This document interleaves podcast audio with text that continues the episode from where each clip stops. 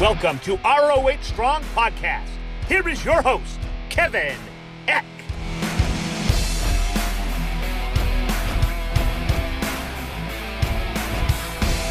What's up, Honor Nation? Welcome to episode 55 of the ROH Strong Podcast, the official podcast of Ring of Honor Wrestling. And my guest today is no stranger to old school Ring of Honor fans, nor to fans of promotions such as Evolve, Shimmer, and Dragon Gate USA, to name a few. He is former Ring of Honor commentator Lenny Leonard. Lenny, welcome to the show. Thanks for having me. I'm excited. Yeah, it's great. I, I love talking to the uh, you know the old school ROH guys, guys that were around way before I ever uh, came into the scenes uh, in, in, Ring of Honor. So I love hearing about uh, you know the the old days and some of the old stories. Uh, well, we'll I just Go ahead. I just hope my I was gonna say I hope my memory holds up. it's been well, 12 years since my last ROH show. Well, exactly. That's what I was gonna. You know, obviously, first thing we're gonna talk about um, is uh, yeah, it's been since what? Two, you were here from 2005 to 2009, if my my research is correct. That's is that correct. Right? Okay. Yes. Well, we've got some exciting news to talk about that we're gonna that's uh, we're gonna break today. Obviously, it's it's regarding you. Uh, but before we get to that, I just you know have to talk about the past year and really the past 13 months. Uh, it's been crazy, obviously for everybody.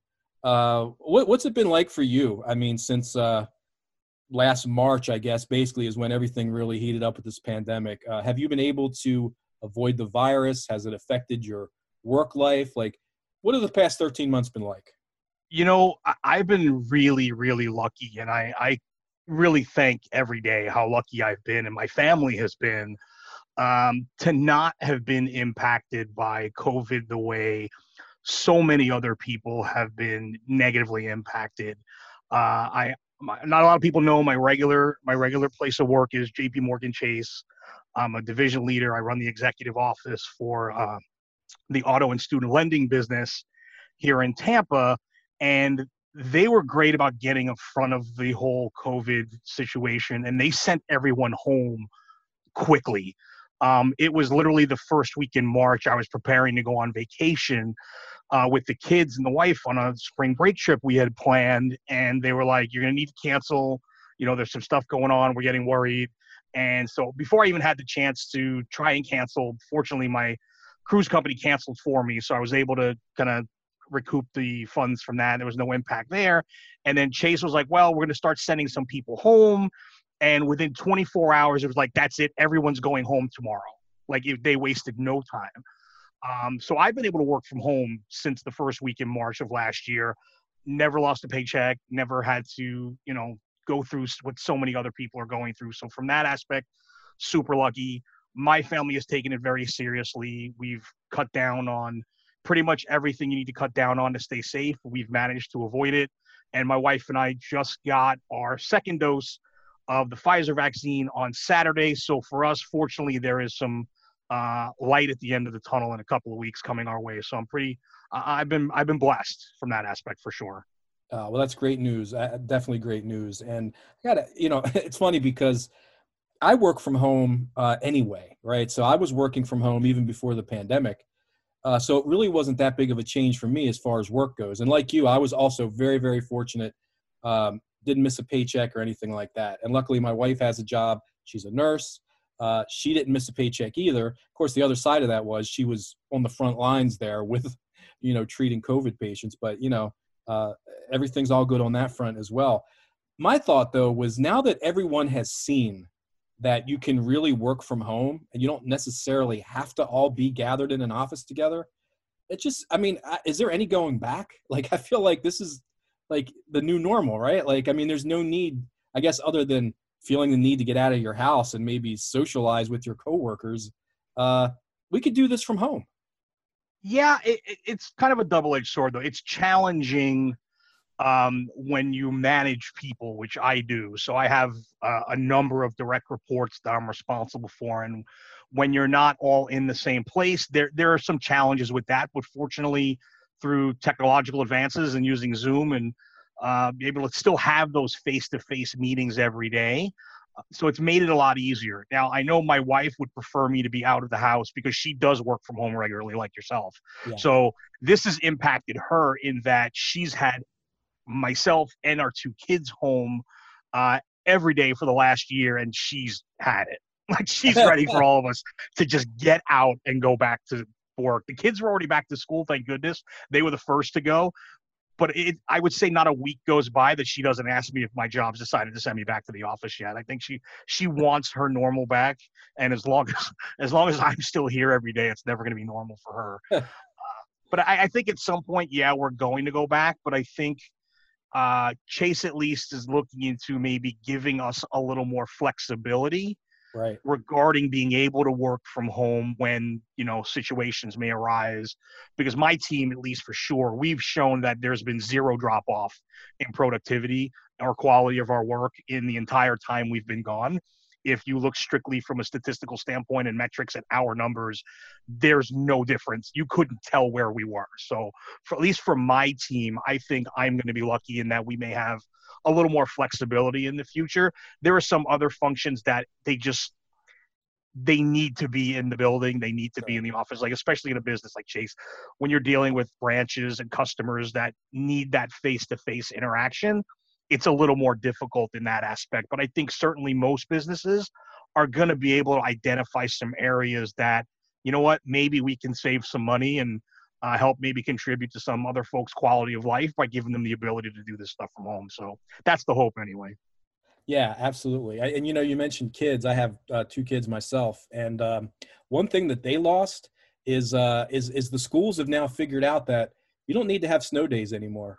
Now that this, well, I guess you don't have to worry about that really in Tampa, but here on the East Coast, uh, you know, hey, it's great. You get a snow. Well, you grew up in New York, so you know, you know, yes. a snow day was the greatest thing in the world. But now that they've gone virtual, uh, and my kids are back in school now as well. But this winter, when there was a snow day, yeah, you don't have to come in, but guess what? You're doing virtual, so there's no more snow days. So that's yeah, a log, yeah another log in from log in from home. You don't need to, even like if you don't feel well. I let my son last week uh, for two days. He's like, I really don't feel well. I don't want to go in. I'm like, that's fine. Just log in from home. So he he was able to virtually log in and not miss any time which was which was great. That's something that you know I would have loved back in the day, but you know computers were barely a thing in my day, so no yeah, such I'm, luck. I'm with you on that. Well, tell me, what else are you doing these days as far as uh, as pro wrestling is concerned? So I I've really dialed it back uh, since COVID happened. Some by my choice and some out of my control the the out of my control piece was obviously the big one is evolve was purchased by wwe so once that sale went through, that was really the big chunk of my schedule, um, pretty much out the window. Also, I was doing Dragon Gate in Japan the last year and a half before COVID, and COVID kind of wrecked that too. You cannot get into Japan almost at all at this point. There are very few exceptions, uh, and the process is extremely difficult. So, um, Dragon Gates kind of put everything as far as English commentary with me on hold. So that was the majority of what I was doing. There was some, I did some stuff down here with Shine uh, Women's Wrestling as well and Shimmer, which Dave Prazak has decided to pretty much put on hold for the time being as well. Um, I had an opportunity to call the collective show, a couple of the shows at the collective uh, that Joey Janela ran in Indianapolis back in October. I was super careful doing those shows. I literally uh, flew in the day of the show. I got my own room. I got my own car. Uh, I was masked up because I hadn't been vaccinated. I got to the building an hour before showtime. Um, I said, "What do you need me to talk about? What do I need to get over?" And then I went and hid by myself. Called the shows, said PayPal me, got in the car, went home.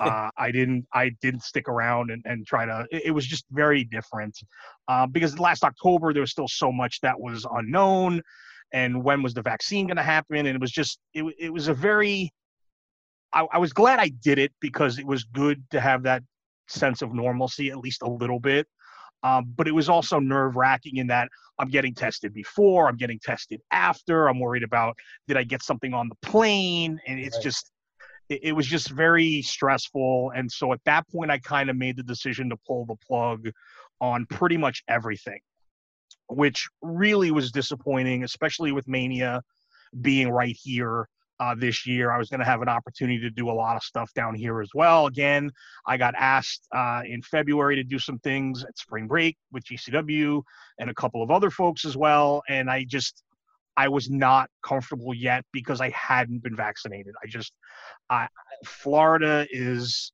the wild, wild west when it comes to uh, COVID acceptance and, you know, preparation. There, it's been wide open for a very long time, uh, and there are just too many folks down here that just don't take it seriously enough for my for my comfort level.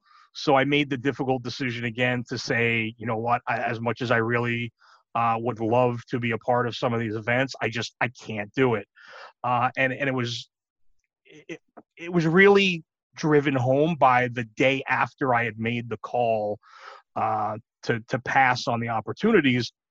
There had been an event down here a couple of weeks before that in February where a number of local people that I am very very close with worked the event, contracted COVID, and one of them ended up passing away for it within two weeks. Oh, um, and and that was literally the day before I had gotten asked to do those shows, and it was assigned to me stay the hell away from wrestling. Don't do it. It's just not. It's not worth it. Um, and again, fortunately for me, and, and this is not me, um, you know, preaching to the guys and girls that do this every day for their living. It's how they feed their families, how they pay their rent. If you're being careful and you're comfortable taking that that risk, then God bless you go do what you got to do. Just be careful and please don't get sick. Um, I'm not I'm not against anybody running shows. I'm not against anybody working shows. Everyone's a grown up. They have a level of responsibility to themselves and others that they are willing to uh, take on some kind of a risk. That that's I, I don't judge anybody for that. Um, not everyone is taking the lengths of precaution that Ring of Honor has taken, and I really credit where credit's due to the company um, I think they've really done a good job of setting the example of the right way uh, to continue putting on shows uh, in this situation that we're in. But at that point, once I had gotten the news that my friend had passed away, that it was just a it was a slam dunk for me that there was just nothing I was going to do to put my my regular job that does pay my bills at risk. I just couldn't do it. I couldn't justify it to myself or to my family yeah, I, I totally understand that, and I, and I, you know, I think as you said, I, I think you expressed it very well. That ultimately it's personal responsibility, and whenever whatever anyone feels comfortable doing, um, you know, like you said, like uh, God bless them and, and let them do their thing, but we can only do us as individuals. We can only do what makes us feel comfortable as well, and. I think you mentioned Ring of Honor, and I think you know it was really hard when we stopped running shows for five months um, to to make that decision. But uh, obviously, it was it was the right decision to be cautious. It was the right decision to when we decide to come back to work so closely with the Maryland State Athletic Commission and have these strict uh, protocols. But certainly, as someone who uh, you know loves being around the business and loves being at live shows, I haven't personally been at a show since February of 2020. So um, you know, I'm dying to get back out there and see uh, and see a live event again. So hopefully, hopefully we're turning a corner and uh, and we can get there. And and people, you know, that aren't taking it seriously, uh, hopefully they will. the the light will come on, and uh, you know, or else we're never going to get out of the woods on this. And um, that's all I'm going to say about it. We don't want to, you know, preach or anything like that, but hopefully we're moving in the right direction. But let's talk about now. I, I said at the beginning of the show that we have some uh, some big news, some breaking news regarding yourself. Um, as we said, you were in Ring of Honor from 2005 to 2009. So it's been 12 years uh, since you've been uh, in Ring of Honor to call a match. But that streak is ending. Uh, you are returning to call the ROH Women's World Title Tournament this summer. So first of all, uh, congratulations on that, and welcome back. Um, and tell us how did this how did this opportunity uh, come about? First, thank you so much to everybody uh, at ROH for you know the opportunity. Uh, there's there's always the you know the old feeling you know can you ever go home again? And I think uh, I think the shows you can that uh, you never say never in wrestling, right? I, I I don't think I left the wrong way. uh, when when everything happened in 2009, there wasn't any kind of a a blow up or fight between me and the folks in charge at that time. It was just a, a shift in priorities as the company kind of moved away from the DVD business model and how it was producing content to uh, a more television based company when they made the move to HDNet. Part of that move was that Mike Hogewood had to be involved in the process. Uh, so it really left room only for you know one other person in the booth, and they made the decision to go with Dave Prazak, which I would never begrudge Dave anything. He is one of my best friends uh, in wrestling to this day, um, and, and it's just one of those things that happened. And for me, it was right around the same time that Dragon Gate USA and Evolve was starting. Uh, it was people who had been familiar with my work from Ring of Honor that I worked closely with that were kind of spearheading that project. And it all just kind of fell into place. And, you know, the road I was traveling kind of came to a fork. And, and that's kind of the way life is and things happen. And, you know, I, I never held any ill will towards Ring of Honor as, as to making the decision they made or uh, questioning, you know, why not me? It's just sometimes that's, you can't, you can only control what you can control, right? and that's something that was that decision was out of my control. So i can't get angry about it or upset about it. It's just what's next. And uh, i i wouldn't trade how i ended up for anything in the world. I got to do uh, a lot of great stuff on the path that i ended up on and, and ROH ended up doing great things as well in the way they went. And every and it was one of those situations that worked out well for everybody, right? Um, but women's wrestling has always held uh, and I don't even like using the term women's wrestling because it's wrestling. Right. Um, it, it's it's wrestling that happens to be performed by women. Um, but w- women's wrestling, for lack of a better term, has always held uh, a really special place in my heart. Uh, I grew up, you know, watching Japan tapes and, and being super excited about uh, Japanese women wrestling, and, and always wondered why that never translated to the U.S. scene. And then becoming friends with Dave and watching what he did with Shimmer over the years and having the opportunity to work there and then in Shine here down in Florida and seeing so many of the women that now spearhead that uh, women's revolution that's been talked about in wrestling over the last few years. Uh, I've been fortunate to have a front seat for a lot of it. And I think with uh, ROH getting ready to, you know, re energize their women's division this year and uh, Maria Kanellis Bennett being on the board and deciding to uh, make this tournament a big deal. They wanted to do something a little bit different, and and they asked me if I was interested in working with the broadcast team. And uh, I am. I've known Caprice from his time back in in his independent wrestling days before his Ring of Honor career, and uh, Ian and I share a, a special bond, and that we both are one of the few peoples that do that have done the job he's doing now. Um, so we've developed a friendship over the years through social media. And when the opportunity was presented, if I would be interested in coming in to uh, be a part of this, uh, I was I couldn't say yes fast enough. Well, you know, you talk about women's wrestling, and um, and I totally hear what you're saying about it. it's just wrestling happens to have female competitors. But for the sake of of the discussion, women's wrestling, um, obviously we've seen it promoted for many years in different companies where it was much more about eye candy than it was about the actual in-ring ability. And Ring of Honor always, you know, back during your time, certainly, it was presented as serious athletes, serious competition. I mean, you got to call matches involving you know, people like Sarah Del Rey and Awesome Kong and MsChif and Serena Deeb and Allison Danger and you know I could name Lacey, Daizee Haze. I could name so many, um, and it was always promoted uh, differently than you would see it in in other companies. And it's funny when people talk about the women's revolution in WWE. It really wasn't a revolution. I mean, the revolution had started years before. It was WWE just finally. Um, I mean, they came to the party pretty late, I think, in realizing that there's a different way. Uh, you know, you can promote you can promote women. So um, what do you remember? I guess are there any matches or moments that stand out from back in those days um, in Ring of Honor with with some of those female athletes that I that I just mentioned?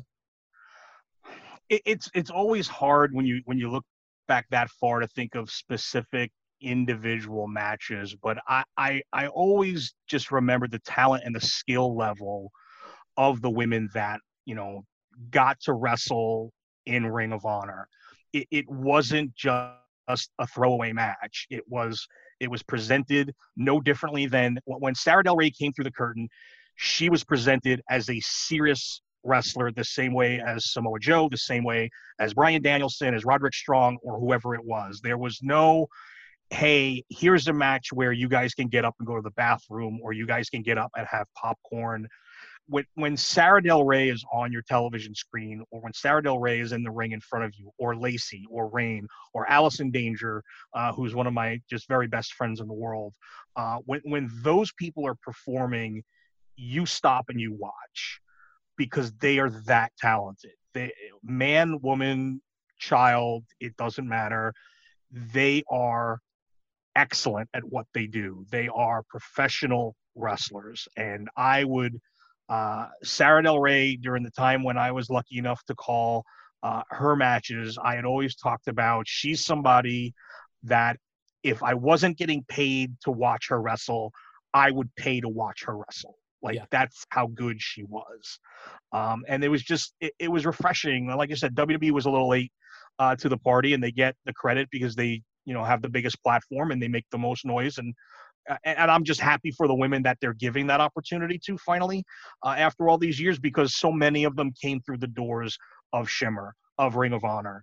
Uh, and Dave Prazak is going to go down, excuse me, as the most underappreciated uh, reason for the women's revolution in pro wrestling. If there is no Shimmer, none of this is happening.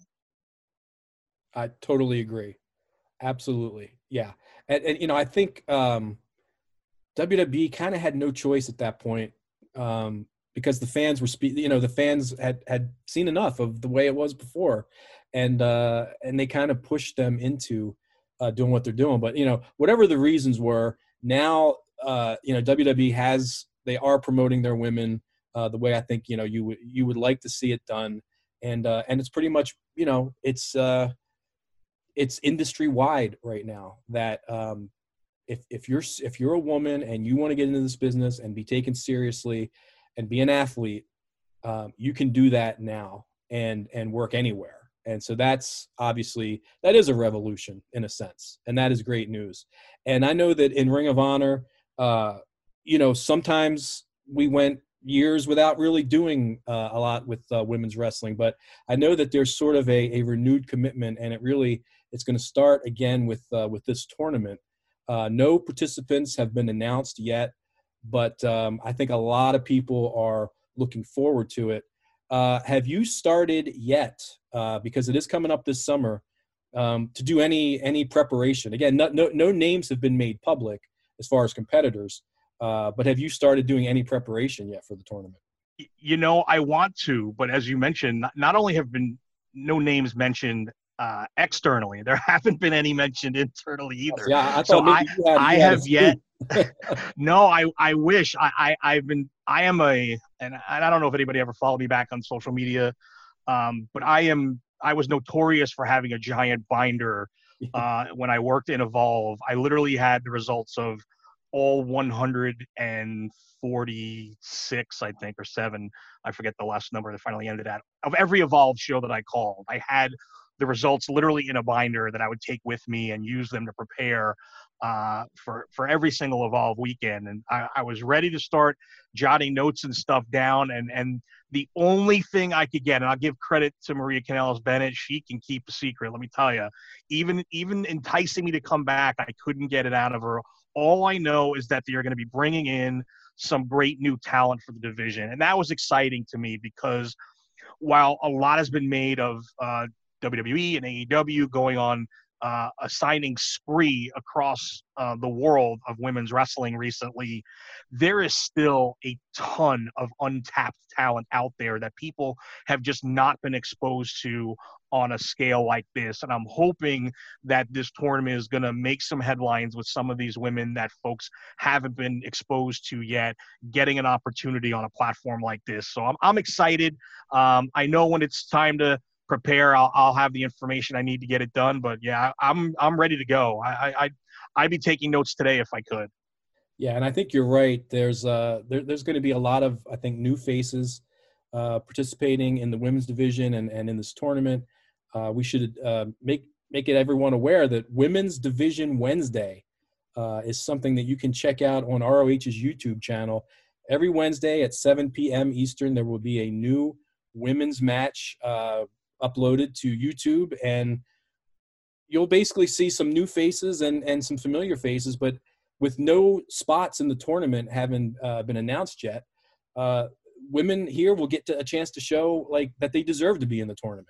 So Yeah, a- yeah, uh, I'm sorry. I was going to say it's a huge opportunity Yeah. every single Wednesday night for to, for women to, you know, impress the people they need to impress to get a spot in this tournament. And then like, you, you know, you've seen it in the NCAA. You just got to get in the tournament, and then anything can happen once you're in. So.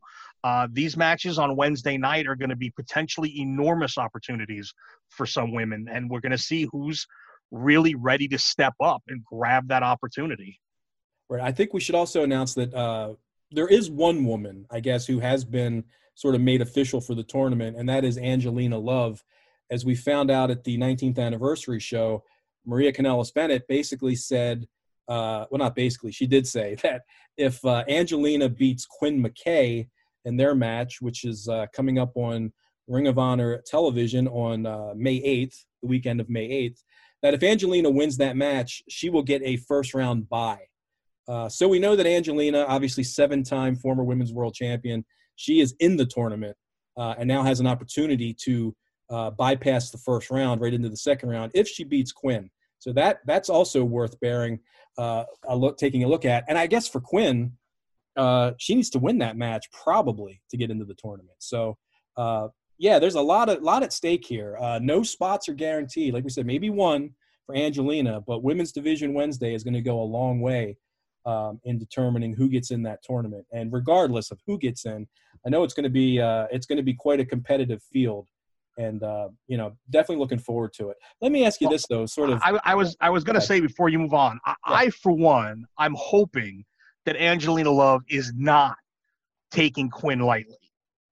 Because I, I don't know if, if people are following Quinn on social media the last few weeks. I have seen the pictures that this young woman is posting of herself in the gym. She is in insane condition heading into this matchup.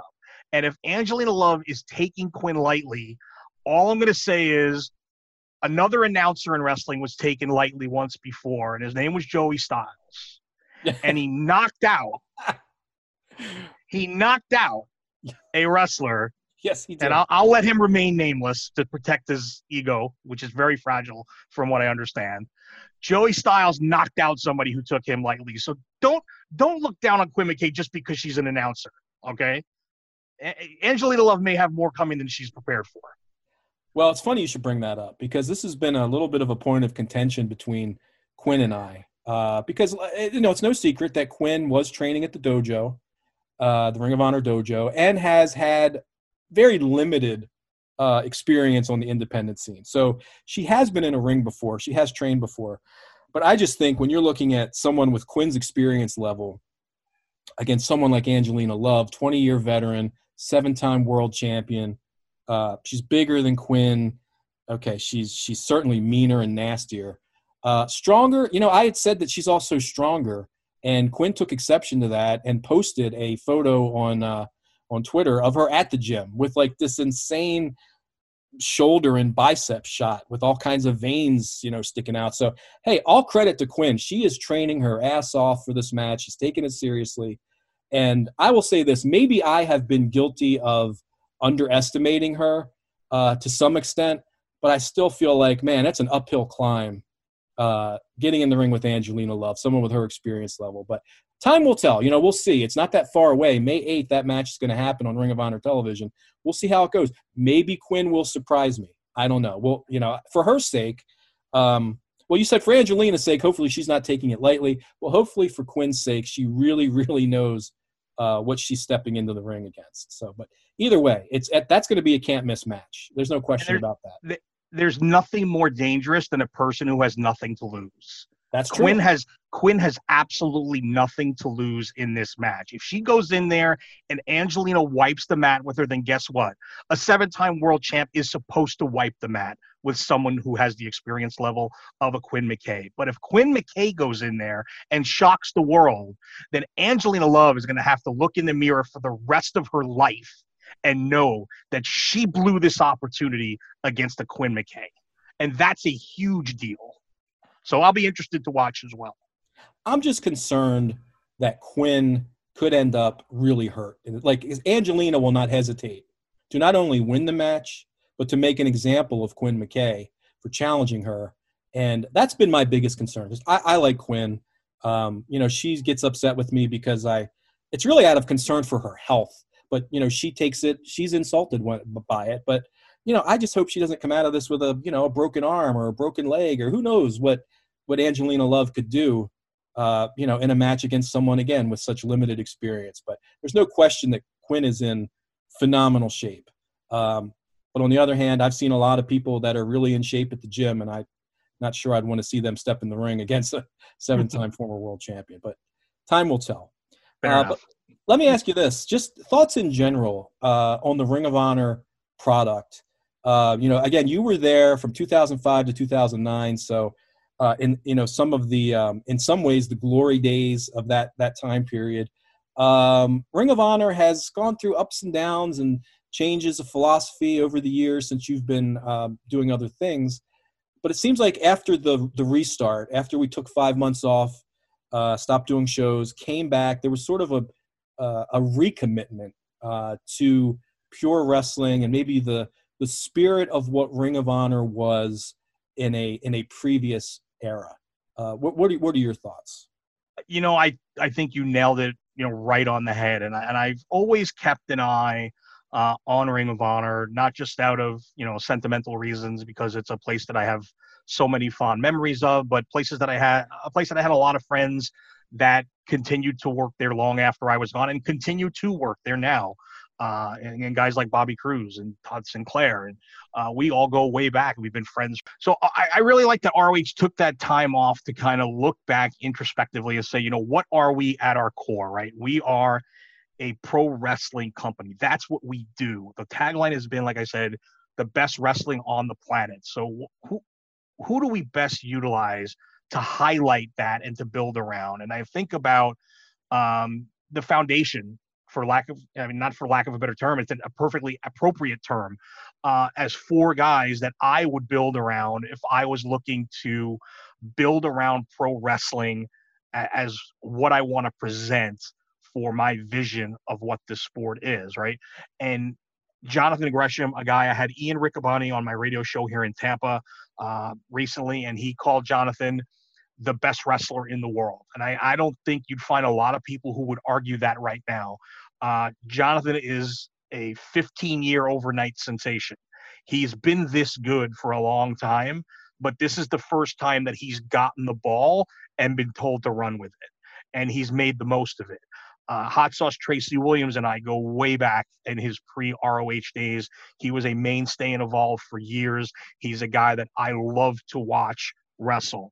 Jay Lethal, Rhett Titus. You couldn't ask for four men to really create a foundation of if you wanted to present your company as pro wrestling. And there are so many uh, men and women that are going to get that opportunity uh, in the next few months to showcase know, why Ring of Honor is what they say they are the best wrestling on the planet. Absolutely, I, I couldn't agree with you more on that, and and it, you know specifically the foundation. You look at those four guys. Yeah, obviously you've got Jay Lethal, the cornerstone, the franchise of the company, the guy who's held the Ring of Honor World Championship longer than anybody, the guy that's held the Ring of Honor World Television Championship longer than anybody. But then the other three guys really are guys that are incredibly talented, but to your point, never really fully got an opportunity to say, okay, go show what you can do. And uh, and now they're getting that that chance. I mean, Rhett's been in Ring of Honor for a long time, as you know, and um, you know, for a lot of years, Rhett was kind of just overlooked and was an afterthought. And you know, Rhett's told his story. I mean, there was one point where after Rhett had already been a world tag team champion and had been at a certain level, that he went back to like, you know, doing ring crew and things like that just to stay around. And so it's, it's so gratifying to see him getting a chance again, wearing gold around his waist again. Uh, Gresham, like you said, always was re- everybody, you know, I think who who followed him and knew anything about him knew how good he was.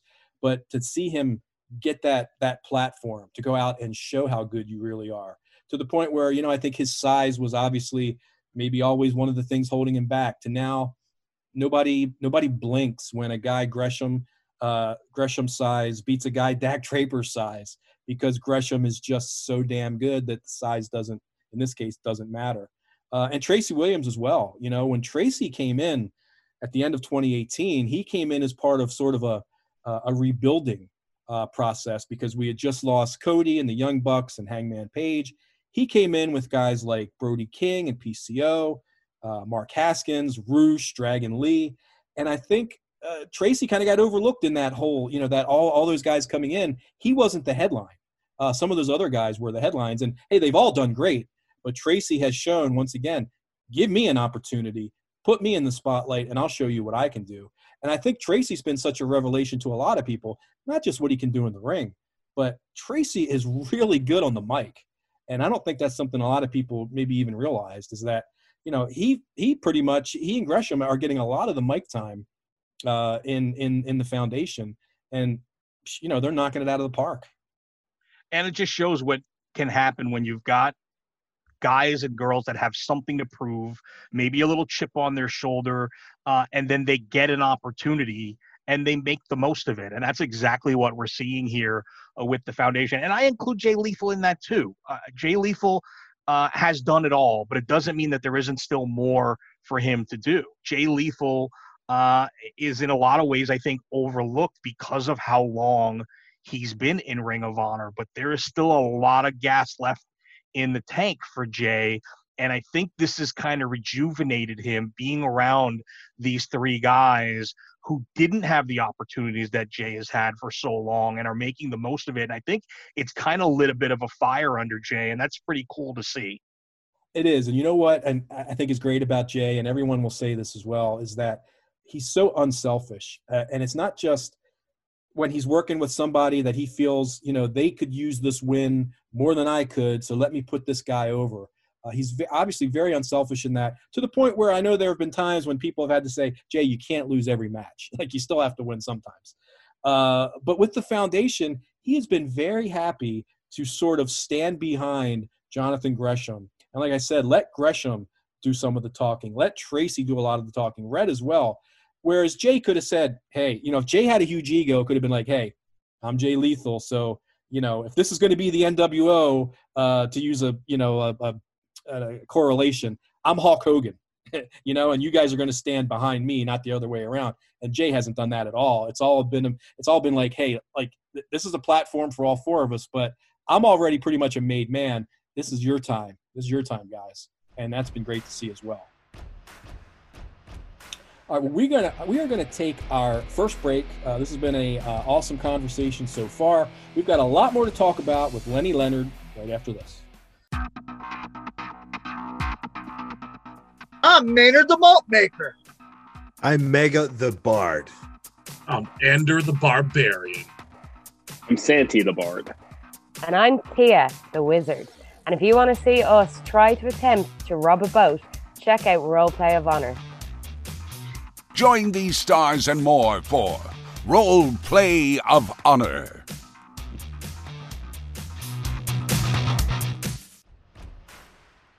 All right, we are back on the ROH Strong podcast. My guest is former Ring of Honor commentator Lenny Leonard.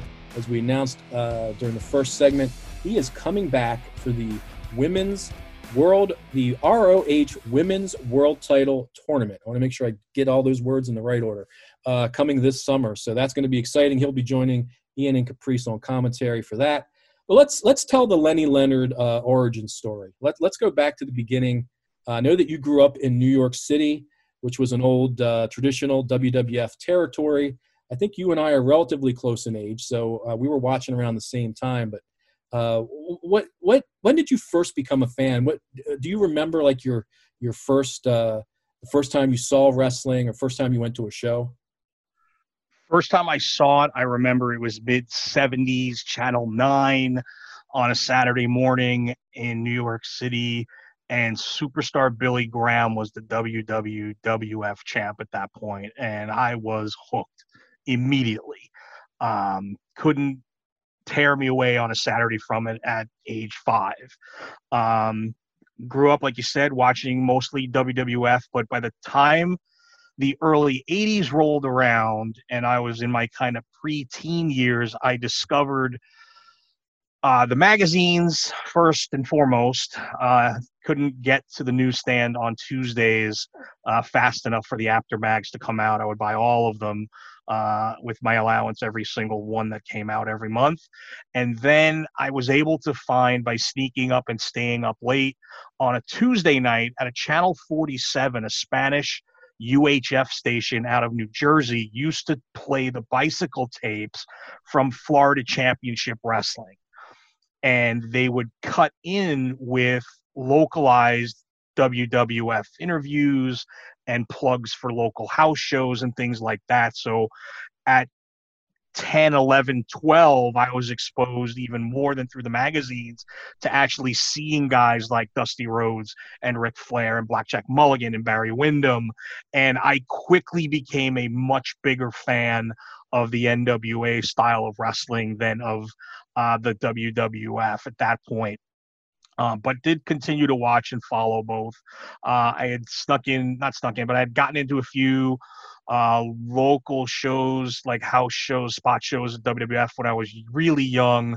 Uh, and my first show at the Garden, probably when I was 10 ish, I'd say 81 around there and it was one of those deals where they had the curfew and you had to be a certain age to get in so i almost kind of had to sneak in back then and i just have always been uh, in love with it but never at any point in my life did i think i was going to end up involved in wrestling in any way shape or form that was uh, completely happenstance uh, one of those being in the uh, being in the wrong place at the right time i like to say well, well, let's talk about that. How did uh, because I think for so many people, it always is kind of a story like that, like wrong place, right time, or, or whatever. It's like it, it's such a hard, uh, especially back in those days, it was sort of a hard business to break into, and it really did take uh, a happenstance or happening to know someone, or so. How did it come about for you?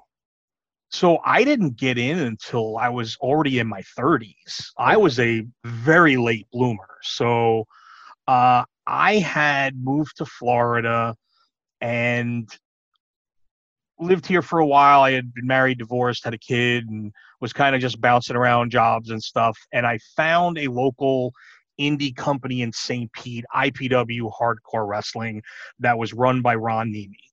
We had met on the early days of social media and, and the internet and chat boards and, and, message boards and things like that and AOL Instant Messenger and kind of just became buddies.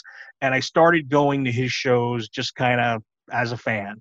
Um, and it was there where I uh, first became friends with a lot of guys in the Florida indie scene because – I, I wasn't trying to get in. So that's why Ron actually took to me is that we were just buddies and I was just coming out to watch his stuff. Uh, and I would never, I was never nagging him to get involved. I never wanted to do anything like that. I had uh, been running a local rent to own business here at the time, and I used to help him push tickets. I put flyers in the windows. I would hand out stuff to customers and get trying to get people to come to shows. I worked out a deal to get him a big screen TV to use as like a monitor in the building, just little things like that with no expectation of anything in return. I was just helping out one of my friends who happened to own a wrestling company. Um, but I began I began to meet guys like Scoot Andrews and Billy Fives and the Shane twins and Roderick Strong and Erick Stevens. And Erick Stevens actually and I used to sit in the crowd together before Erick Stevens started training uh, and ended up in Ring of Honor. He used to sit in front of me in the same seat at every show. Um, and we just became friends. And then one night they got stuck for a ring announcer. Uh, the guy was a strip club DJ or something like that, and he couldn't make it. He was running late, and they were like, "I don't know who can do this, Lenny. I need your help." I'm like, "All right, what do you need me to do?" Go announce the first couple of matches until this guy shows up. I'm like, I've never done this before. They're like, You've been watching wrestling for 25 years. Just say who they are and where they're from and get the hell out. I'm like, All right. So I did it, three matches, no issues whatsoever. Two weeks later, again, he's running late, same thing, let him go help out. Two weeks after that, I'm like, you know what? Maybe this guy's not going to show up at all this time. Let me bring some nice clothes just in case. And I actually brought a suit with me.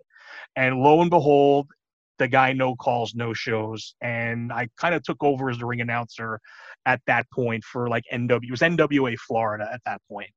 Um, so I did that for a little bit, and they used to have a local TV show here on UPN 44 um, at like two in the morning on on a Saturday night, Sunday morning, and it was the absolute worst. Like it was so bad, and I used to make fun of them all the time because the commentary was basically just an hour of inside jokes between Ron Niemi and his booker who were doing the commentary that yeah they made me laugh because i knew what they were talking about because i was kind of in with them but nobody else watching had any idea what 90% of what these guys were talking about meant so it was really awful if you were trying to watch it as a fan and i always used to make fun of him and he was like oh you think you can do better i'm like i could not do worse I mean, th- there's no chance I could be worse. I don't know if I'm going to be better, but I know I'm not going to be worse.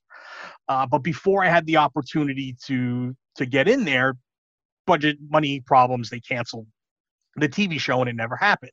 But they were still doing like VHS tapes and starting DVDs at that point.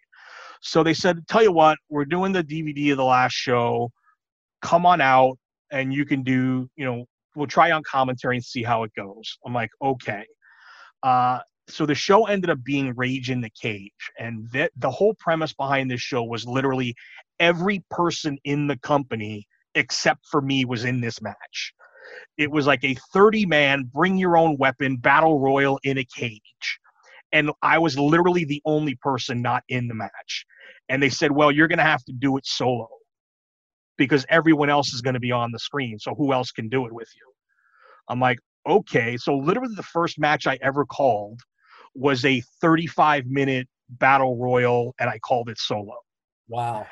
And, and after that, they were like, all right, I guess you can do it. And it kind of stuck, uh, which then led me to do some ring announcing for FIP, which had started as a bit of a sister company to Ring of Honor back when Gabe Sapolsky was booking and Sal Hamaoui was doing the DVD production for Ring of Honor. So I got to know Gabe.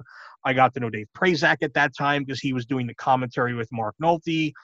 And Sal always immediately took, took an immediate liking to me and was pushing me to Gabe uh, to do stuff with FIP in commentary.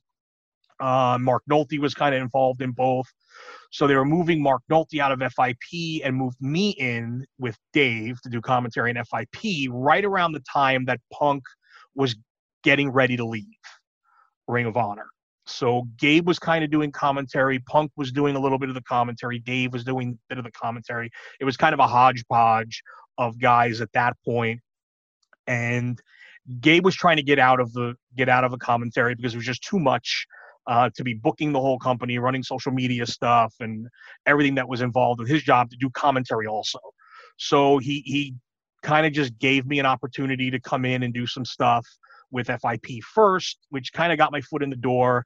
Uh, and then that led to the Ring of Honor opportunity where I think I called a couple of matches on uh, the Buffalo show that had one of the Hardys in the first appearance of the Dragon Gate guys on it, uh, which then led to maybe a half show next time, and then the full show, but maybe not the main event title match. And then after three, I maybe four shows at that point, Gabe was comfortable enough with me to kind of get out completely and just leave it to me and Dave at that point. So uh, it was just kind of a weird happenstance of one opportunity leading to another uh, kind of just getting me where I ended up. So I'm just impressed by that 35 minute battle royal. So, well, not if you heard it. well, well, Not if you heard it now. okay. Well, I cringe I now. mean, that that would be a challenge for a, a veteran announcer, uh, much less somebody I think kind of just being thrown into the fire. But you got through it, and obviously it led to other opportunities. So couldn't have been that bad. No, it, it, it, was fine for what it was. I was just super green. And I look back now because I actually think I have, after 17 years, a bit of an understanding as to what I'm supposed to do and how I should do it. So obviously, I look back now and I go, oh, even even my ROH stuff, I have not gone back and watched much of it over the years. But when I see clips of some things, I still cringe at uh, what I now see as huge opportunities to have been better. But it, I, I also recognize too, and this I guess is what you get when you uh, you've been around long enough. You kind of accumulate these little nuggets of wisdom along the way, and that I never had anyone to teach me. That that I think is the big thing that guys now have a little bit more than I had back when I started. There were no announcing seminars. There were no um, hey, why don't you send me some stuff and I'll watch it for you and tell you what I think type situations back then. That there was no one to learn from. I don't have a communications degree. I didn't study broadcasting in school. My background is in finance and banking. Um, I basically am just a guy who loves wrestling, paid attention to announcing uh, of all sports because I always loved you know, baseball, football, hockey announcing. I grew up in New York and idolized Marv Albert as an announcer and guys like that. And so I always respected the skill involved in it, uh, but never thought I would do it. Um, and then really, like again, it was just learning trial by fire. It was just you do it and you listen back and well, that didn't work. What can I do better next time? And uh, it, I I'd never been really produced ever uh, as an announcer for a very long time. Yeah, I was going to ask you about that uh, as far as being produced. But first, I was going to ask you about working with Dave Prazak, who we've mentioned. Uh, you guys were the voices of Ring of Honor. Uh, tell me about developing chemistry and, and sort of the style there, because it wasn't really, I guess people think of, okay, play by play guy and color guy. Uh, those roles weren't really clearly defined, correct? Correct. We we are both play by play guys at heart. So it was really more of a tennis match in that I would go, go, go, go, go, leave him an opening, and he would jump right in. And he would go, go, go, and leave an opening, and I would jump right in.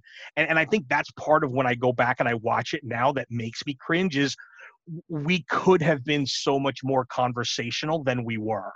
Um, it was really two play by play guys doing both roles at the same time individually. So, like, I would make a a call of a move and talk about it a little bit, and then Dave would call the next move and talk about it a little bit. It it wasn't. It, it was good for what it was at the time, but I think both of us now, knowing what we know and how much better we've both gotten at it, I think it would have it would sound much different today than it did then. So let's talk though about being produced. Uh, at least when you were in Ring of Honor, did you have uh, Gabe or someone in your ear, sort of saying, you know, feeding you lines or feeding you sort of, uh, you know, direction of where to go, or were you pretty much just out there uh, on your own at that point? No, it was literally in our ear because we were doing this all in post production at Sal's house, usually at like two in the morning. Okay. Uh, after I had worked a full day at my shoot job uh, back then, showed up, grabbed some dinner, went to the house, and then kind of sat there waiting for them to be done editing. And then we would just go and have to knock out shows. Um, have to knock out two shows in the meantime, while I had to be back at work by eight the next morning, and both Dave and uh, Dave and Gabe usually had to be back on a plane before seven. So it was a very rushed kind of situation to make sure we could get through these shows uh, as quickly as possible and as few takes as possible. So it was Gabe literally on a couch next to us, literally whispering in our ears. Well, I know a lot of uh, stuff back in the day was post produced, but you did some live, didn't you, or or, or no? No, I never Oh, okay. called live Ring of Honor show ever. Okay, I didn't know that. In fact, I'll tell you a secret here too. I may have mentioned this once before. The first Ring of Honor show I ever went to in my life was Respect is Earned, the first pay per view, Okay. and and it was just so we could shoot that stand up for the for the show. We did the quick sixty second spot in the crowd, and that was it. Wow. okay. And that was the first time I'd ever been to a Ring of Honor show. Huh. Well, yeah, it has to be such a different. I'm trying to think of like what it would be like, and I guess when you're in post production, um, is there a sense of? I guess when you're live, and you knew this from, like you said, you were thrown out there, right, and it had to do a 35 minute match uh, on the scene by yourself. Um, when you're live, you, you got to get through it because there's no second take. When you're doing the announcing in post production, were there chances to be like if you flub a line to go back and do it again or was it sort of live on tape Um, yeah, if if there was something we missed or whatever, and it was early enough in the match, we would cut and start over. But never if we were through the middle or anything like that in a in a match. If we just missed a line, we would hit it after the match was over, and they would find a spot to insert it. Yeah. But normally it was one take through for the most part. Usually, So- if we stop, usually if we stopped, it was because Gabe forgot to tell us something that he wanted used, um, and it just came to him, and it was early enough that ho ho hold on, here's where I want you to go with this. Um, but more often than not, we went straight through one take. now, since these matches were already um, had already happened did you watch the match before you got a chance to call it or were you seeing it for the first time I did not. I, I would I would watch it fresh for the first time, so I didn't want to have any kind of preconceived notions as to what was going on. If there were spots that we needed to know, um, Gabe would make sure we were aware of them so we didn't miss it. Um, but other than that, no, I was watching it for the first time when I called it. Okay. As far as your announcing style goes, were there any announcers, commentators uh, that you grew up watching that you not tried to emulate, but maybe took a little bit from here and there to incorporate into your own style? Yeah, I, I would say I probably stole a little bit from Gordon Solie uh, in that I always wanted to be the straight guy. Like, I never wanted to be a character. I never wanted to be the guy who was trying to put himself over. I'm here to get the match over. That's it. If if the Booker is happy with how I called the match and the boys are happy or the girls are happy with how I put them over, that's all I needed for me. Um, I was never looking to win praise from anybody but the people I worked for. If they were happy, I was happy. So uh, I tried to keep that straight, real sports feel as much as I could. Um, I'd say probably because so much of the later part of my career was solo uh, announcing. I guess probably there were always comparisons a little bit between me and Joey Styles in that, you know, in this era and his era, nobody else did it solo really. Um, but he and I, and even even really, if you look at us both though, Joey's solo stuff was mostly the TV. He didn't really do any of the pay per view solo. I think only one of all the pay per views he did were solo, whereas I have probably done between 60 and 70, if not maybe close to 100 live live solo calls of full shows. Uh, and I know I'll be forever known as not that anybody's going to remember it, but I'll remember it. No one else is ever going to be uh, able to say that they called a live event solo on the WWE network. Um, that's never going to happen again. Like I'll be the forever. I will be the only person to have ever done that. So I think that's kind of cool. Yeah, that was that was which that was an Evolve show, right? Which which That- one? that was the Evolve 131 show, which was we we billed it as the 10th anniversary show, where technically it was like the nine and a half anniversary.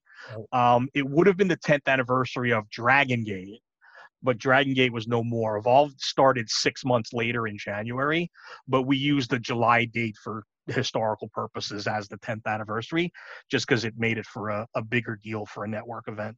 I give you a lot of credit because I know how hard that is. I've done some color commentary on some on some shows, and um, you know that that's hard. that in and itself, I think, is hard. But I can't imagine being out there without a person next to me to sort of bounce things off of. To have to just be the the, the lone voice. God bless you. I mean, that that, that is a real talent.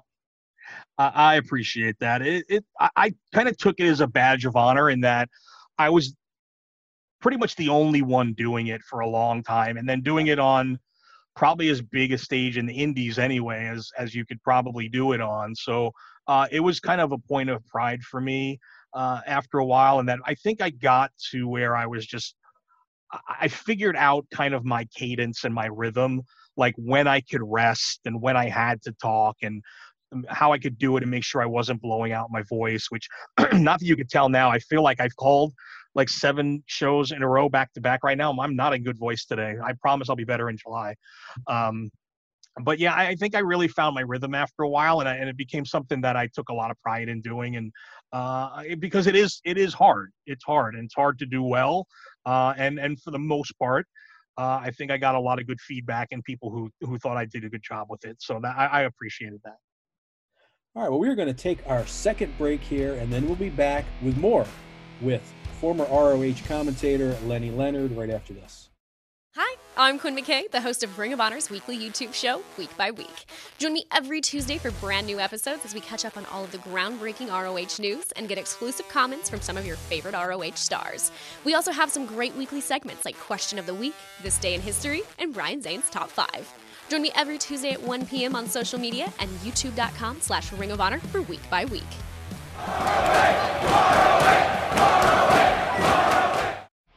All right, we are back on the ROH Strong podcast. My guest is the former Ring of Honor commentator and returning uh, Ring of Honor commentator Lenny Leonard. He will be coming back this summer for the ROH Women's World Title Tournament. Uh, let's talk about, and I know this is a really broad question, but you were there ringside. Uh, well, you called a lot of matches, uh, a lot of great matches with great competitors back in the day in Ring of Honor what are some of your favorite moments or most memorable moments that kind of stand out to you? And I guess, you know, there's a long list, but what are the first couple of things that come to mind? Oh God, there are so many, and, and I am so old that my memory is terrible. But there are there are a few that stick out. Obviously, anytime there's a title change, those always stick out. So when Nigel uh, won the title from Morishima, I thought that was an amazing night.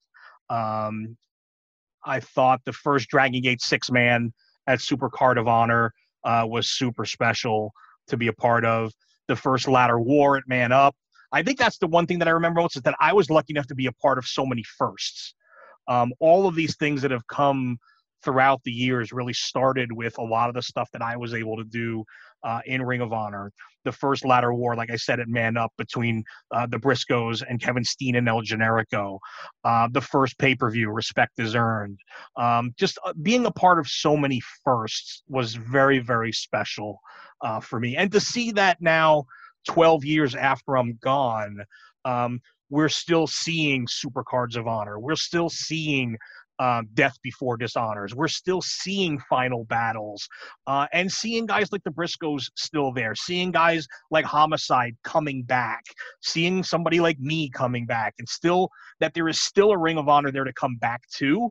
Uh, I think is really, really cool. Uh, and I'm just super excited that I've been able to uh, have been a part of some of those just really super memorable days and times and matches in, in history of this company. You mentioned homicide. He was our guest on the podcast last week, and uh, you know we took a walk down memory lane with him, and and uh, I think if you go to YouTube now, you can see uh, the honor list as some of homicide's most notorious moments, and uh, we talked about a few of those last week. I'm wondering uh, if you recall them yourself. Were you were you on commentary for uh, the CM Punk homicide brawl that that sort of ended up inside a strip club? uh, the infamous, the infamous match with Necro Butcher where there was like uh, 500 chairs thrown into the ring. Were, were you there for those? So I, I was part of the strip club brawl in the hurricane down here in Florida. That was during the FIP show Right. during the relaunch as part of like that sister promotion I mentioned with Ring of Honor. And I- I remember that I wasn't doing commentary yet, but what I did do as ring announcer, since I had to call the winner, I had to follow them from the building into the strip club in case the match ended in the strip club. So I went in there with him while it was all going on and actually went into the DJ booth and was doing play by play over the house mic in the in the strip club while it was going on. And nobody told me to do it. I just did it. I was gonna say, were you smartened up that the match was gonna end up there? No, not a clue. I knew it was false count anywhere and they were going outside the building. That was all I knew and I just stayed with them. it was tremendous. Now, what about the uh, the chairs incident? I, I'm trying. I don't have the list in front of me, so I'm trying to remember which show that was I think was, when that uh, happened because they, because there was a six. I think it was called Ring of Homicide. I'll have to go back and double check. There was also a six month period where I was not on shows in 2006. Okay. So I blew out my uh, I blew out both my patella tendons the night we were supposed to do commentary uh, in June. I'll even remember the day. It was June sixth, two thousand six. I was playing softball after work, but before I needed to go and do commentary. I hit a double in the gap to right center. I rounded second. The guy bobbled the ball, and I went to third. I was slowing down 10 feet from the bag, and pop, pop, left and then right patella tendon blew. Uh, I crawled, I crawled five feet. I grabbed third base. I said, "Timeout, call an ambulance," because I knew, I knew what happened because I had already blown uh, my patella tendon out once before, like seven years earlier. So I knew when it happened, I did it again, and then I did it on both knees. So uh, it was. it was pretty it was pretty intense. They it was great once they shot me up with the morphine before they put me in the ambulance but then i kind of had to call gabe all doped up on morphine from the hospital. And obviously wrestling being wrestling gabe thought i was bull sorry i don't know if you can say that on here. Gabe thought i was lying. Oh wait you had homicide on. No way he didn't curse. Um, i had to call gabe from the hospital and tell him what happened and he didn't believe me like he thought I was just trying to get out of doing commentary because you know wrestling is wrestling and everybody's trying to work somebody for something. And I had to basically tell him Gabe I swear to god I am calling you from a hospital bed in Clearwater right now. And the doctor is literally staring at x-rays of my knees which he was about to yell at the nurse for handing him the x-rays upside down. And then he just realized that my knees were on backwards. Oh, jeez. So That's three days three days later i was in surgery. I was in a, a rehab hospital for two weeks basically learning how to walk with a walker and uh, how to get up and down stairs and, and, and wash myself and all that sort of thing. Uh, and it was six months before i was able to come back because i couldn't drive a car. I couldn't do anything. So was that it? Was Uh, that an end to the softball career? it was certainly an end to the softball career a rather ignominious end at that I would think so. After that, well, yeah. So uh, I I looked up. Uh, Ring of Homicide was May thirteenth, two thousand and six. So that probably was like maybe when you were. Uh, it may have been that weekend of shows because we because we were usually about one month behind production wise so that may have been that may have been the shows that i first missed well, yeah. Go back if you get a chance. Watch that uh, that clip of uh, Ring of Homicide on uh, YouTube. Uh, Homicide's most notorious moments is crazy. It was just like one chair went in the ring, and then Homicide encouraged the fans to uh, throw some chairs in the ring, and they did. And it was literally hundreds of chairs in the ring. homicide homicide was and is always um, has always been a big terry funk fan so I, I do i do remember the clip i just can't remember if i was calling it or not Let me ask you about another uh, really, I guess, uh, infamous moment uh, back in, in Ring of Honor during your time there. Uh, Jay Briscoe being strung upside down uh, by the age of the fall. Were you, were you there for that with the the blood pouring out down onto Jimmy Jacobs in his white suit? I was there for that. That was that Man Up. That was after that was the Chicago pay per view, Yep. um, and that was after the match with Steen and Generico, uh, where Jimmy and Tyler and uh, Necro and and Lacey came out, and uh, it was one of the most shocking things at that point in my career I had I had ever witnessed up close. It was an amazing uh, visual um, and and scene to watch kind of play out and. Uh, it's also something that in a million years could never be replicated uh, for a hundred different reasons. Uh, most most good ones, um, uh, but for its time, it was it was certainly something that got people talking, uh, which was definitely the intent of, of what Gabe and, and Jimmy and, and them were going for. But uh, looking back on it, certainly uh, an ill advised angle, but a memorable one. Uh, yes, on both counts. yes, ill advised, but yes, something that anyone who saw it back in the day will never forget. That's that's for darn sure. You always know something's up when when the heel, or, or it could be the baby. When whenever anybody's wearing white, kind of a kind of a clue that might be some color. Yes. kind of a giveaway. Uh, let me ask you about the wrestler, uh, the movie, because again, this was the this was around your time uh, in Ring of Honor. Uh, were you around for the filming of the wrestler at all? So here's the funny thing: I, I ended up in the movie, but not because of any filming that was done at the ROH shows when they were doing it. So I got a call, and Prazak got a call um, from Evan Ginzburg, who was helping produce the movie uh, for Darren Aronofsky on the wrestling side.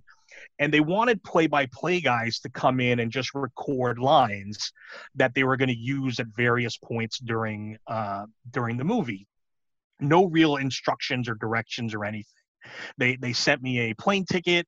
They said, "I'll pay you 500 bucks. We're going to fly you in and fly you back home the same day. It's going to be one day, a few hours work, and then you're gone." I'm like, "500 bucks, sold. I'm in." And I'm from New York, so I was able to kind of work in a uh, dinner with my family on the way home before it was over. So that's great. I'm like, "Yeah, I'm in." So we basically just sat around this loft in Brooklyn uh, after we met Darren, the director. Sat there for hours. It was me, Prazak, Ultramantis Black, and Kevin Kelly, who I had never met before, just sitting in this room eating pizza and just shooting the breeze for hours. So then they finally called me and Kevin back together, and I would assume I was assuming they were going to have me and Dave, but they switched it up. It was me and Kevin going back there together, and they had us just calling matches over. Um, they were like YouTube matches, and they would just do the commentary as if uh, you're calling a Randy the Ram match against so and so. So we kind of did two or three of those. Then they gave me just some individual lines to kind of hit, like ring announcing and things like that. And they're like, all right, go back and sit outside and we'll get back to you in a minute. Half hour, maybe 45 minutes goes by, and Darren Aronofsky brings me back and he says, Hey, have you ever done any acting before? And I'm like, No, never. He's like, You want to try something? Just kind of reading some lines. I'm like, Sure, no problem. He's like, All right, here's the scene. Mickey Rourke has a heart. Mickey Rourke's character has a heart attack. He's supposed to go do this um, wrestling autograph show, and you're the promoter. He's on the phone with. I'm like, okay. And he's like, just read the lines. So we ran through them a few times, and he's like, oh, that was great. Thank you so much. And I didn't think anything of it. And then it turns out that that scene they used in the movie uh, after Randy the Ram has the heart attack, he's like under this bridge and he's on a payphone and he's talking to this promoter and it's me on the other end of the phone it's like super muffled and if i didn't tell you it was me you wouldn't know it was me but none of the play-by-play stuff i shot got used. That's the piece they used. Wow. That's a great story. So did you was- you didn't get any kind of credit did you on the film or, or, or we we did. We we were in the we were in the credits as well. Yeah they did it. They asked me if i wanted my real name or or lenny leonard and i unfortunately made the unwise choice of doing it as lenny leonard i should have just used my own name because it was the only time i was ever going to be in an oscar nominated movie and i used the name that somebody thinks the simpsons character is so. Wow. So i wonder uh, so are you on imdb.com can i look you up? I i've never looked so i don't know. Honestly I on, you've never looked. I swear I don't Google myself. I don't. Uh, well, that's sounds a little weird. I don't. I've never looked up myself on Google. I've never done. I don't. I, I he, and here's the thing I've always kind of joked for a long time that I am the most out of the business in the business person you're ever going to meet. Like, wrestling has never consumed my whole being. It's something that I love and something I think I've gotten good at doing, but it's never been my whole identity. And I think that's because I never had to count on it to pay my bills.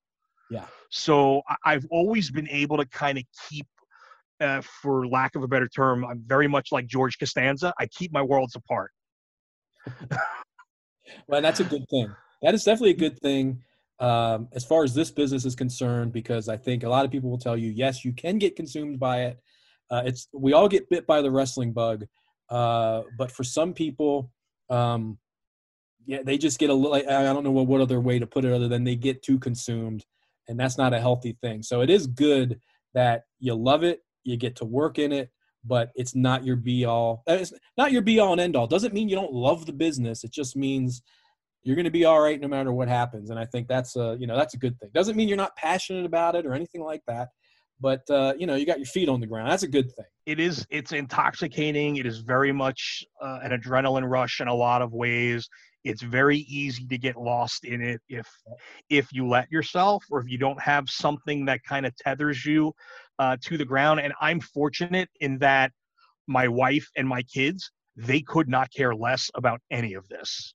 Yeah, mine are the same. Like, Isn't that something? They, yeah, they they don't they don't watch it. They don't want to talk about it. They don't want to hear my stories.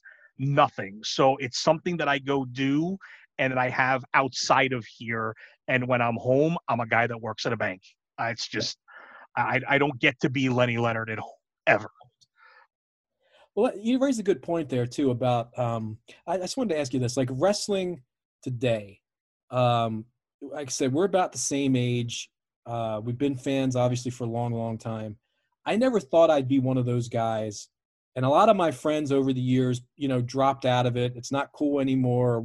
Oh, I'll get back into it during the Monday Night Wars, and now I'm not into it again. I was always constant. I was always the one guy in my circle of friends or whatever that always watched, never missed. And I never thought I'd be one of those quote unquote lapsed fans. I am now that that guy. I'm that guy that the get off my lawn guy, right? That I call him. I, I except for Ring of Honor, uh, I don't watch anything else. I have no desire to watch any anything else. I haven't for a couple years now, um, except for New Japan. Uh, how about you? I mean, without you know, we're not trying to disparage any other companies or anything like that, but as a guy now, uh, you know, your age, you've been into this for a long, long time. Do you still enjoy it? Do you still watch as much as you can, or is it not that much of a uh, of a of a factor in your life at this point? I think I cherry pick what I watch a lot more now than I used to. Where I used to be a ravenous consumer yeah. of wrestling, like I didn't care what it was, I would watch all of it. And I look back at my early 20s when I first moved down here to Florida for good after college. And we were lucky in that Saturday mornings and afternoons here, we got a block of wrestling from all over. So I got um, W I, in a six hour period, I was able to watch um, WWF, WCW, ECW, Smoky Mountain, and USWA back to back. Wow. I would literally have to go through a six hour tape every Saturday to make sure I didn't miss anything. And then I would have it all watched before the next week and then rinse repeat. Um, but as I got older and you know, you get other responsibilities and things kind of get it get in the way. And then that's where I even kind of talked about earlier. I haven't watched my own stuff, let alone other stuff that's out there. I haven't watched half I, I would say I probably have not watched back two thirds of the stuff that I've called in my life. Like I may have gone back and seen bits and pieces, but whole shows, whole matches here and there, nope. I just I don't have that kind of bandwidth anymore, unfortunately. Yeah. Um, I, I have a fairly time-consuming regular job, and I'm very much someone who tries to compartmentalize things, and that you know this is my time for this, and this is my time for that, and I try not to cross the streams. So now I'm very much a cherry picker when it comes to what I watch, and most of what I watch will not be live. It's after it's happened, and I've heard something good, and my friends say, "Hey, did you see this? You need to watch," and then I'll go back and try and find it, uh, and and watch that way. I, I I very rarely will have a, an entire show or a live. Uh, well, now you can pretty much look at any night of the week now Monday, Tuesday, Wednesday, or Friday uh, for live wrestling uh, on television. I may have it on in the background while I'm doing other things, but uh, I don't have three hours on a Monday to sit and watch Raw every week. I just don't. When Homicide was on last week, this is another thing I want to bring up. Uh, and actually, when Joe Koff was on about a month ago, uh, I talked about a potential Ring of Honor Hall of Fame. And that's something that's been talked about. And Joe said, you know, next year it'll be the 20th anniversary. Maybe that's time to really uh, think about it. When I had a Homicide on last week, I asked him, you know, who would be your first ballot uh, Ring of Honor Hall of Fame if there were to be one? So I ask you the same question. Uh, if you had, and I know I'm putting you on the spot here, but if there was a, a first ballot Hall of Fame Ring of Honor, uh, who in your mind would be on it. How many can I put in? Well, let's see. Homicide gave us four. So let's stick with his number of four. Homicide, Joe Punk, and Brian, first four, slam dunk. Wow. There's not. There's no thought even required there. That's that. That's why I asked because I knew if it was four, I wasn't even going to have to hesitate. Well, I'll tell you what. Homicide didn't put himself on the first ballot, but he said, "You know what? I better be well, on the second because I better be on the I, second ballot." I, I, I believe that about D. He's uh he is very self-deprecating and yes, uh, he is he is not one to toot his own horn. Um, and I think Eddie Kingston uh, has tooted it long and hard for all of us from New York who would say uh, there is only one king of New York and it's homicide. And until he hangs it up, he will always be the king. Because uh, in one way, shape, or form, he he did help touch and mold every independent wrestler that came out of New York in the last 20 years. So he, he would never give himself that kind of credit. Uh, but to this day, and I've known him for 20 years, I still call him champ when I see him. Like I don't ever say, hey, high side, hey, homicide, hey, D. I was like, hey, champ. Every time I see him, and it doesn't matter how long it's been in between times I've seen him. That's the way he gets greeted every time. Yeah, it's so great to see him back in Ring of Honor on the scene. I mean, really, it's been seven years he's back. It's uh, it's awesome. So many great memories with him back in the day, and uh, see him back now with the current, you know, interacting with the current uh, roster and uh, and so many guys that he's never worked with before. It's uh, it's exciting. You know, it really is. All right, well, let's take our final break, and then when we come back, we're going to play ten questions with Lenny Leonard. Experience the show that's thrilling critics and fans. ROH TV. The reviews are in. It's completely different than anything in pro wrestling. I enjoyed every minute of this show. ROH TV delivers. Valiant Saint raves. Take my money. This was awesome. Join the ROH stars for the hashtag Watch ROH Watch Party every Monday at 7 p.m. Eastern, 4 p.m. Pacific. How do I watch ROH TV? Start by visiting ROHWrestling.com and using our zip code lookup tool to find your local listings. We aren't in your area? Don't worry. You can catch us on digital channels such as Stadium and Stirr City, as well as FITE.tv. ROH TV also airs every Monday night at 7 p.m. Eastern on Best on the Planet, our newly launched 24 7 streaming channel, which is available on Stirr and Plex. The newest episode of ROH TV is always free on ROHWrestling.com and the Ring of Honor app. Ring of Honor has never been easier to watch. All right, we are back on the ROH Strong podcast. My guest is Lenny Leonard. Uh, as we've said, uh, commentator and Ring of Honor back in the day, ring announcer, and coming back this summer to call the Ring of Honor Women's World Title Tournament. Lenny, are you up for playing a little game that we call 10 Questions? Absolutely.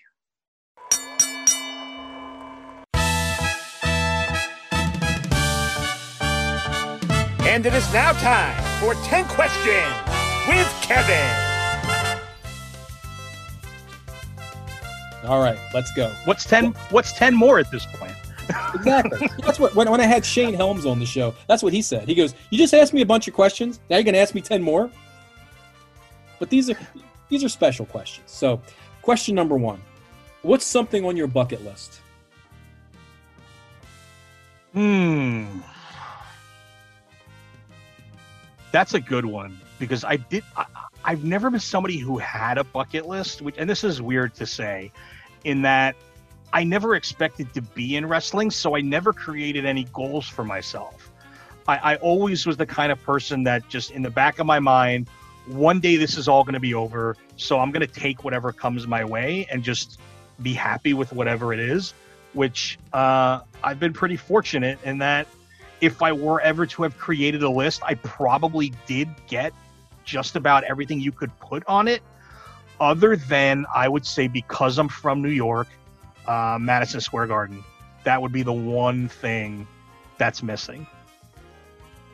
All right, question number and and and that and and that was something that someone in Ring of Honor, and I'll I'll I'll put him over because I love the kid.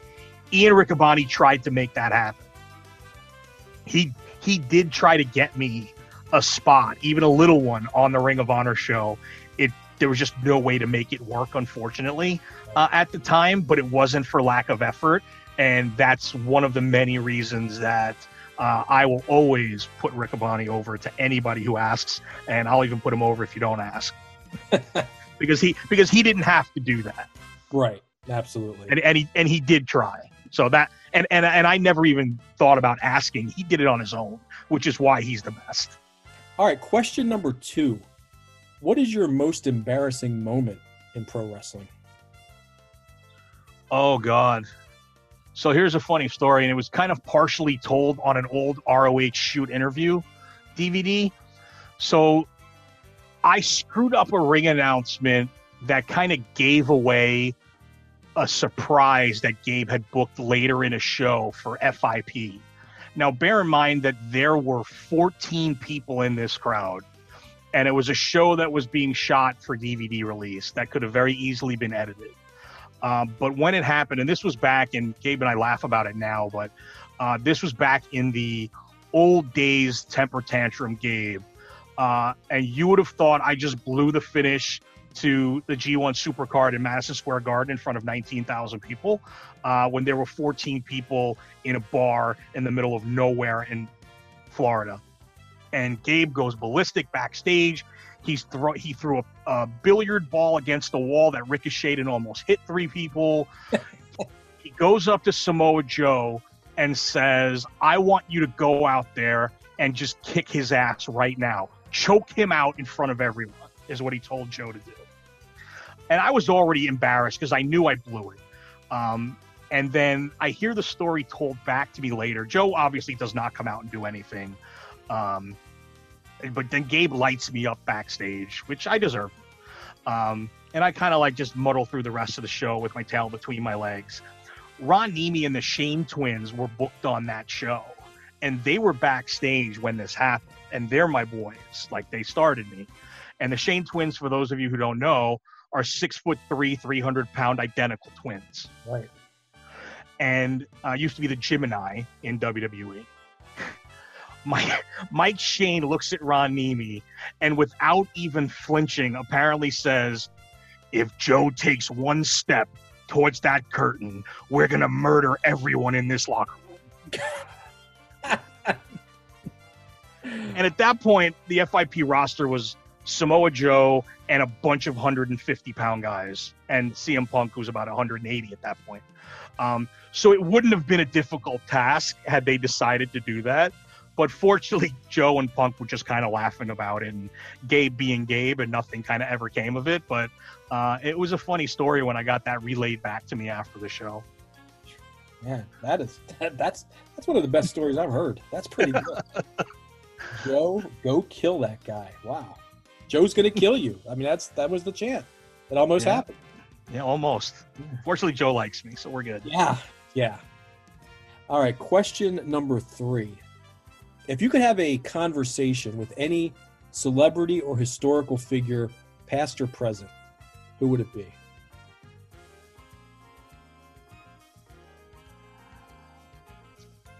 John Lennon. That's a good one. John Lennon. He uh, he lived a very interesting life, and I, there, there's just so many different things to talk about. Like not just the height of his fame with the Beatles, but his activism. Um, you know, what was going through your mind when you saw that gun on December 8th, 1980? Like just so many questions. Yeah, Nixon putting him on like the CIA watch list. Right, all kinds of stuff. Yeah. All right, question number four. Have you ever had a paranormal experience? And if not, do you believe in its existence? I have not, and I don't. Okay. And I don't know Not if that a makes me good or of- bad. Not a big fan of the ghost hunter shows, huh? No, not at all. It's not my bag. All right, question number five. What's something that's popular that you don't see the appeal of? Oh my God, I'm a 49 year old man. Er- There's pretty much everything that's popular now. I don't see the appeal of. Where do we start? right? Tick, I'll start and end with TikTok though. That's the low hanging fruit. It is. It's and, and I asked that question on a lot of these 10 questions. TikTok has been the most popular answer of what's popular that you don't get. So you're in good company on that. A lot of people have said that. And I'm with you. It- I don't get it either. In fairness, I don't think I meant to get it, so it's okay. It's not like it, it doesn't make me angry, but it's like I see my kids with it, and I'm like, I just I don't get it. Whatever, just knock yourself out. Yeah, it, it- it's not geared towards us, as you said. We're not supposed to get it, so I guess that's a good thing. It's like it's like Facebook, right? Everybody liked it, and then once older people like us started liking it, then the kids said, "Oh, it's not cool anymore." Probably be the same thing with TikTok. If we start liking it, then it's not cool. Exactly. Exactly. All right, question number six. What's the last TV show that you binge watched, or if you're binge watching one now, what is it? Oh goodness. Um so I'm terrible with like new television. Although I I am I, I did just finish um Falcon and the Winter Soldier. And I did and I did watch WandaVision and I like both of them a lot. Um, so I, I I would say those two are probably the most recent, but I don't watch a ton of new TV. If I if I've got the TV on, it's usually either going to be a rerun of something old to kind of let I have on in the background while I'm going to sleep, or uh, a game of some sort. Either the Yankees, the Rangers, or somebody are on the TV. Yeah, boy, we're we're more alike than uh, than I knew before this conversation started. It's pretty much the same way. I watch old stuff, and uh, you know, and I watch sports and and Ring of Honor. Kind of it. Uh, Well, although I will say, like something new that I love that I've watched repeatedly is I'm a big a big Letterkenny mark. Okay, It's a Canadian show that's absolutely hilarious on Hulu. okay. I was going to say, um, you you totally went over. I have no idea who that is. I don't know if that makes me out of touch, but I, I can't comment on that one because I They they do have a couple of wrestling ties uh, to the sh- to some of the people on the show. That's kind of how I found out about it. Was Okay. um, some folks in wrestling loved it, and they ended up using them in the show a bit, like their names and things. And it kind of, but it is really really funny. Trust me, I would I would recommend it. I'm going to write that. What is it called again? I'm going to write this down. Letterkenny. All right, I'm going to check that out. it, it's basically a town of 5,000 people in Canada. There are three groups, and it kind of focuses on those three groups. You've got the the Hicks, which are like the rednecks and the farmers, the hockey players, and the Skids, who are like the meth heads. and it's and it's the three of them kind of their lives intersecting, and hilarity ensues. All right, well, I'm going to check it out on your recommendation. All right, question number seven. Well, this is a little variation of a question I, I usually ask, which is I usually say, Who was your celebrity crush growing up? But since you're a wrestling guy like I am, I will say, uh, Who was your wrestling crush back in the day? Oh, wrestling crush back in the day. Um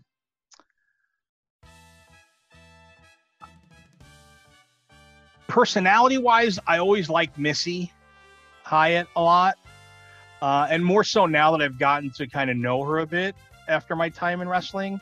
Uh, one of the, and- for a woman who made her career almost exclusively due to her looks uh, and physical traits, one of the one of the sharpest minds for wrestling uh, that I've ever had the opportunity to talk to uh, about the business with. So Uh, M- Missy was a big crush of mine when I was younger. Uh, hope I'm not embarrassing her now that we're kind of friendly. Um, and you could never go wrong loving Trish Stratus. Okay. See, I would have bet anything you would have said Miss Elizabeth. I figured anybody of our age would have said probably Miss Elizabeth growing up. But Didn't talk and didn't have a personality. That was the thing. Like she was Yeah. just there. Like I, I thought she was beautiful, um, but like she didn't really ever get to express a personality much. Um, so I, it never really kind of stuck with me. Although I was, I was there for the wedding at SummerSlam uh, and Madison Square Garden. I was actually working in the garden, uh, selling concessions. At least that's what I was supposed to be doing while I was watching the whole show. that was one of the great angles that didn't happen in front of the crowd. I mean, Yes. you kept waiting as you're watching that SummerSlam. Okay, I know, you know, it's a wrestling wedding. Something's going to happen.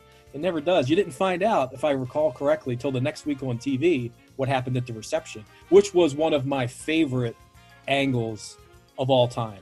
The the, the snake coming out of Correct. the cobra coming out of the box, and that that was one of the great angles of all time. But it, it seemed like it ended like with a happy ending, right at the wedding. Yeah. Yeah, which never happens. It never happens.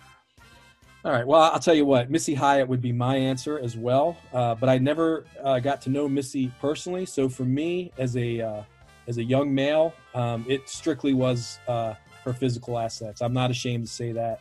That was back in the day, you know.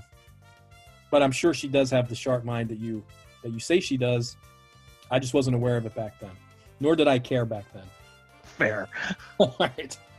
Question number eight. Uh, what's a subject you'd like to know more about? Cryptocurrency.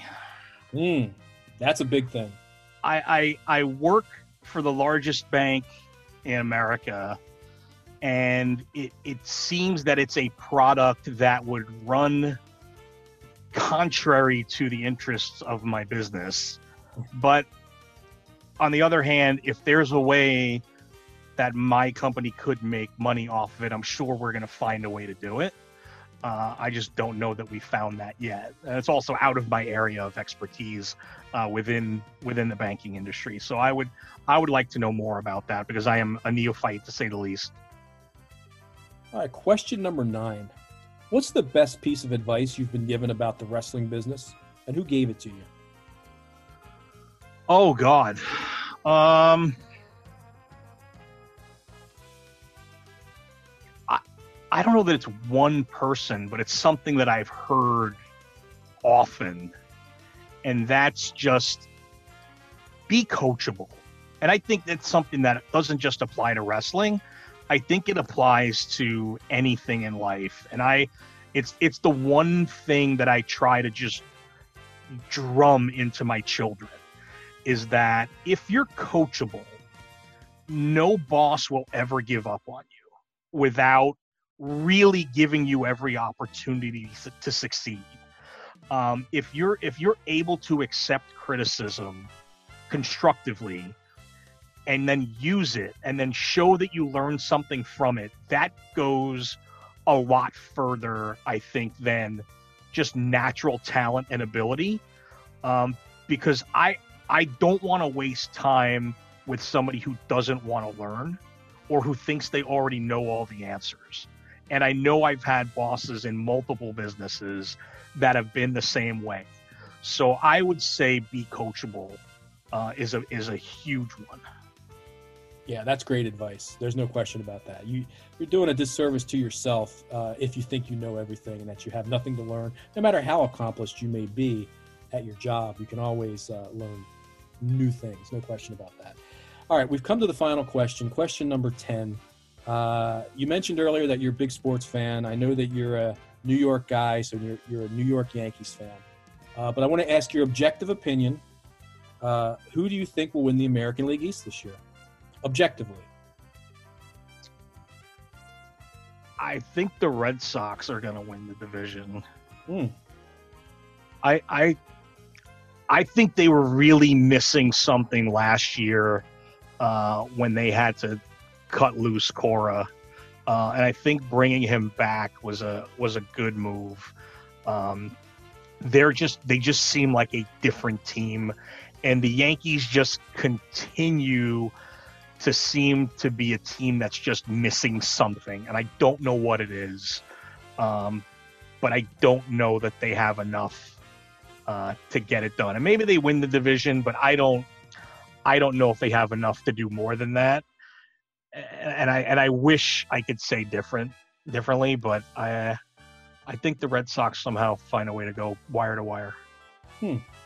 Yeah, I still think the uh, the Yankees have the best roster, and I think they'll end up winning. It pains me to say because I'm a Baltimore guy. I'm a huge Orioles fan. I don't think we're winning the, the division this year for sure, but I think we're going in the right direction. I think in a couple years, you guys might want to look out for the Orioles. If they could just start by getting Gleyber Torres out once in a while. exactly. That'd be a good Baby start. steps. exactly, exactly. Uh, all right, this is going to be question 10A because I got it since we're talking baseball. And I know Bobby Cruise will be listening to this. And when we had Bobby on the show, he and I got into a debate about Dwight Evans. So this is He's just not a Hall of Famer. Thank you. Thank thank you. Yes. It's not it's not the Hall of very good. It's exactly what I told him. Exactly what I told him. And I love Bobby. And I knew I knew exactly where you were going before you even got there. I love Bobby. He's not a Hall of Famer. He is a very, very good baseball player, but he's not a Hall of Famer.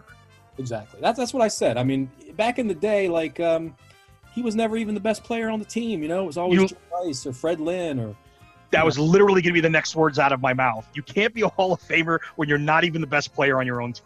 exactly. exactly. All right. Well, I'm glad we're in agreement on that. Hundred Uh, percent. Sorry, Bobby. I still love you. yeah, we love you, Bobby. Just you're just dead wrong on that. Uh, before we let you go, uh, social media are you are you active? Is there any place uh, people can can follow you? You're on Twitter or I am on Twitter at WWN Lenny Leonard, but I'm probably going to have to change that because I don't really do too much WWN stuff anymore, which was the World Wrestling Network is the parent company of Evolve, Dragon Gate, uh, FIP, and Shine. So there's not really a whole lot there that I'm doing. I'm just too lazy to change the handle. So it may stick, it may not. I don't know.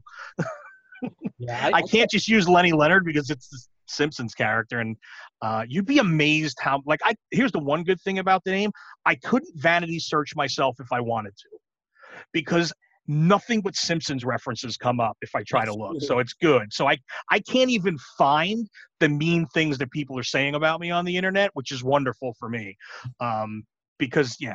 And, and that's another Ron Niemi uh, thing I can blame for getting me involved in wrestling. He also couldn't remember my shoot last name. So he just said Lenny Leonard and it stuck. Um, because they already had an Eddie Edwards and a Richie Rich. So why not a Lenny Leonard on top of it in the same company? Um, and so I'm now besaddled with that word, uh, with that name for the rest of my life. Okay, so you didn't even come up with that moniker yourself. You were Oh, God, no. I've never watched an episode of The Simpsons in my life. wow, not see, one. It was your homage to The Simpsons. No, it was it was Ron Niemi's uh, aversion to. Well, I'll just leave Ron Niemi out of this. It was just uh, it, it was Ron's just inability to remember my name in a drunken haze.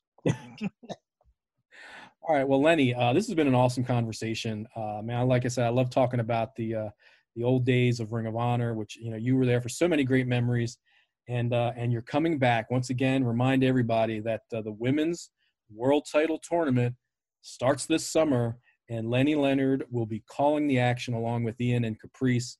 So, uh, man, welcome back, and uh, man, I can't wait to uh, listen to you guys calling some great action. Same here. I am very excited. Uh, like I said, women's wrestling is a, a special place in my heart, and this is going to be a great summer. I'm, I'm, I'm very, very excited. All right. And I want to thank everybody out there for listening and uh, remind you that a new episode of the ROH Strong podcast drops every Monday morning on ROHWrestling.com and most podcast platforms. Keep it locked into ROHWrestling.com and ROH's social media channels. That's at Ring of Honor on Twitter and Instagram, Facebook.com slash Ring of Honor for news regarding upcoming episodes. Also, for the latest ROH news and views, you can read my column, X Files, every Friday on ROHWrestling.com. Until next time, this is Kevin Eck saying stay safe and let's all be ROH strong.